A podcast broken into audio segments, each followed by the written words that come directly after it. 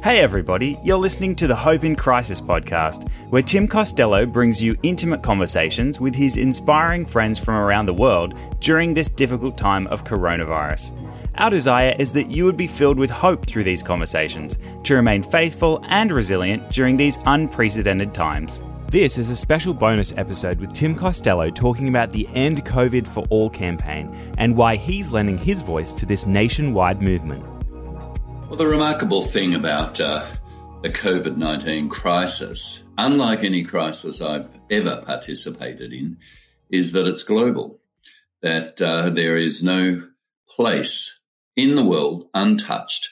Even if infection rates aren't soaring, their economic uh, future is looking uncertain because uh, of the economic shutdown and closure. So this is particularly global and profound, and without a vaccination, uh, unending. None of us know quite when this is going to end. Um, I live in Melbourne, in Victoria, and uh, we thought we were doing well, and then we had outbreaks. I must admit I even felt a bit of collective shame as a Victorian when I heard the New South Wales Premier say, "Don't come up to New South Wales," or the New South Wales Health Minister literally say, "If you come to the footy at the S C G and you're Victorian, we're going to turn you away at the gate." And it's interesting how suddenly I felt I'd let the side down because I'm Victorian, even though I've been carefully physically distancing and, and complying. So the psychological impact, the outbreaks that keep occurring, keep tripping us up. And, of course, we have passed that uh, very terrifying number of uh, ten million infections, half a million uh, humans who have died from uh, this virus. So if ever there was uh, an illustration of uh, what Paul, preaching in Acts seventeen, said there on Mars Hill, that God created the world from one ancestor. He created all the nations of the world. That sense of one ancestor being biologically connected is profoundly true in this virus. It's why we at Micah Australia have launched a campaign called End COVID for All, a campaign which asks people to sign a pledge, a pledge saying we are committed to ending it for all, to seeing what we can do ourselves, what our government can do to end it for all, because none of us are safe until it ends for all. This is a different take, I guess, on Martin Luther King Junior's famous statement that uh, injustice anywhere is a threat to justice everywhere. An infection anywhere is a threat to us all everywhere.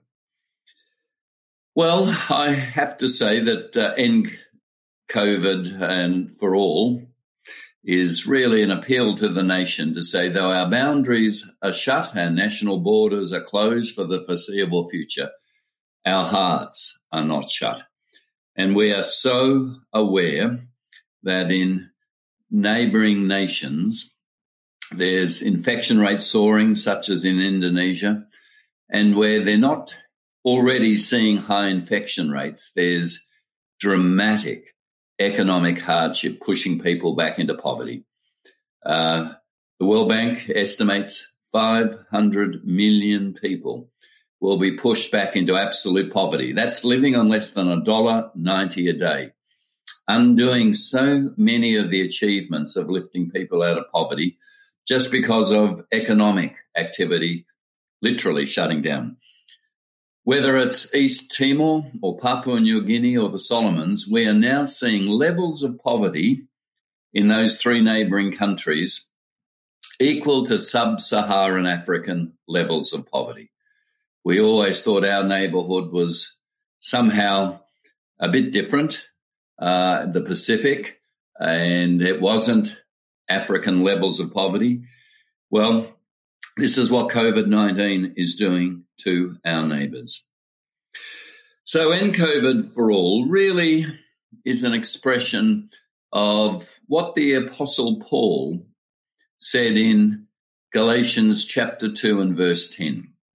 In Galatians two, Paul is recounting the first dispute that involved race, ethnicity, religion that nearly blew the Christian church apart.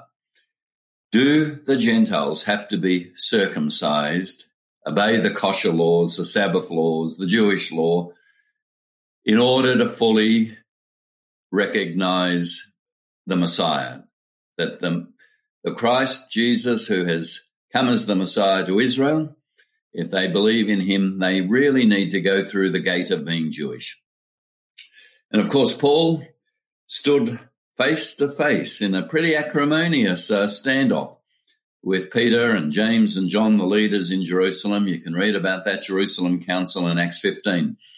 But in Galatians two ten, when Paul r- remembers how they settled this dispute, he remembers it this way. He says, they agreed that the Gentiles did not have to become Jewish, that just as Peter was the apostle to the circumcised, he, Paul, was the apostle, the apostle to the uncircumcised, to Gentiles. It's, it's funny to reflect on this. I've never been in a church meeting which has ever had a debate over circumcision, yet that was the debate in the first church that nearly blew them apart. Could Jew and Greek be equally receiving the Holy Spirit without the Greek having to become Jewish first? Galatians two ten then says this: the dispute was settled, and the agreement, the one thing Paul says they asked of me, was to remember the poor. I love that phrase, to remember the poor. It picks up the signature message of Jesus, his first sermon, Luke chapter four. There he's preaching in his hometown synagogue in Nazareth, and he says, the Spirit of the Lord has anointed me, has pointed at me being the Messiah. That's what anointing means. And what is the message? Good news for the poor. That's Jesus. The last great teaching Jesus gave before his uh, uh, betrayal, trial, crucifixion, and resurrection. His last teaching. Perhaps, therefore, we must give great weight to this teaching of Jesus in Matthew twenty-five is, but Lord, when did we see you hungry, naked, in prison? We might add sick with the virus. And Jesus says, that person in prison, that was me. That person sick, yep, that too was me. When you did it to those, remembering the poor, you were doing it to me.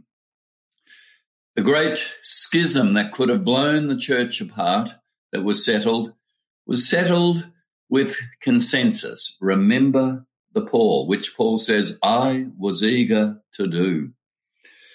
End COVID for All is our expression today of remembering the poor, the poor in countries with fragile health systems, without uh, I C U units and ventilators, the poor who already disproportionately have been suffering the impact of the virus.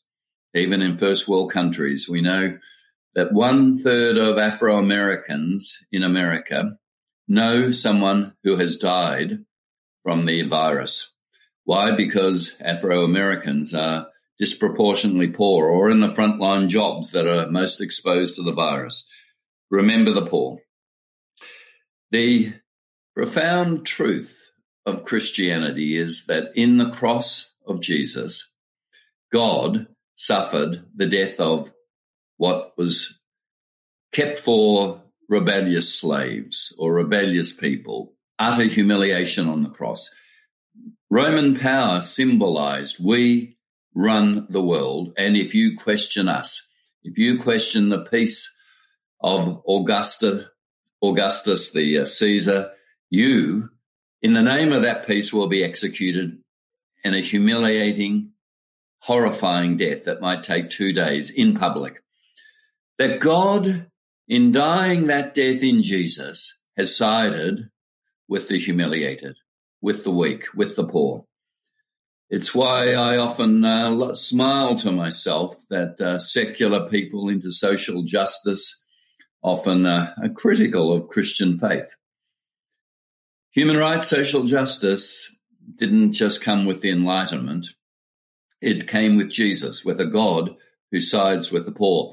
Friedrich Nietzsche understood that powerfully in declaring God is dead, in uh, saying that that uh, religion of Christianity is a slave morality, that the meek and the weak and the poor can't inherit the earth, that it's the excellent and the strong, even the wicked, who have done the best things, the most excellent things on earth. If secular and atheistic people were honest today, they would have far more a Nietzschean view of not siding with the poor. When they side with the poor in social justice, blame Christianity for that. That is Jesus. That is the legacy. It's why I sometimes even call secularists and atheists in our society Christian secularists, Christian atheists. Their legacy to Jesus is so great. Remember the Paul? For us, we're translating that in End COVID for All. We encourage you to sign the pledge, to speak about what we can do with Australia, particularly having dodged the bullet, to end COVID for all. Thank you. Thank you for listening to Hope in Crisis. We're a new podcast, so we would really appreciate it if you would share this with your friends and leave us a rating and review whilst making sure you're subscribed to receive our future episodes. That would be great. Be blessed, and we'll be back soon with our next inspiring conversation. Brought to you by the Eternity Podcast Network.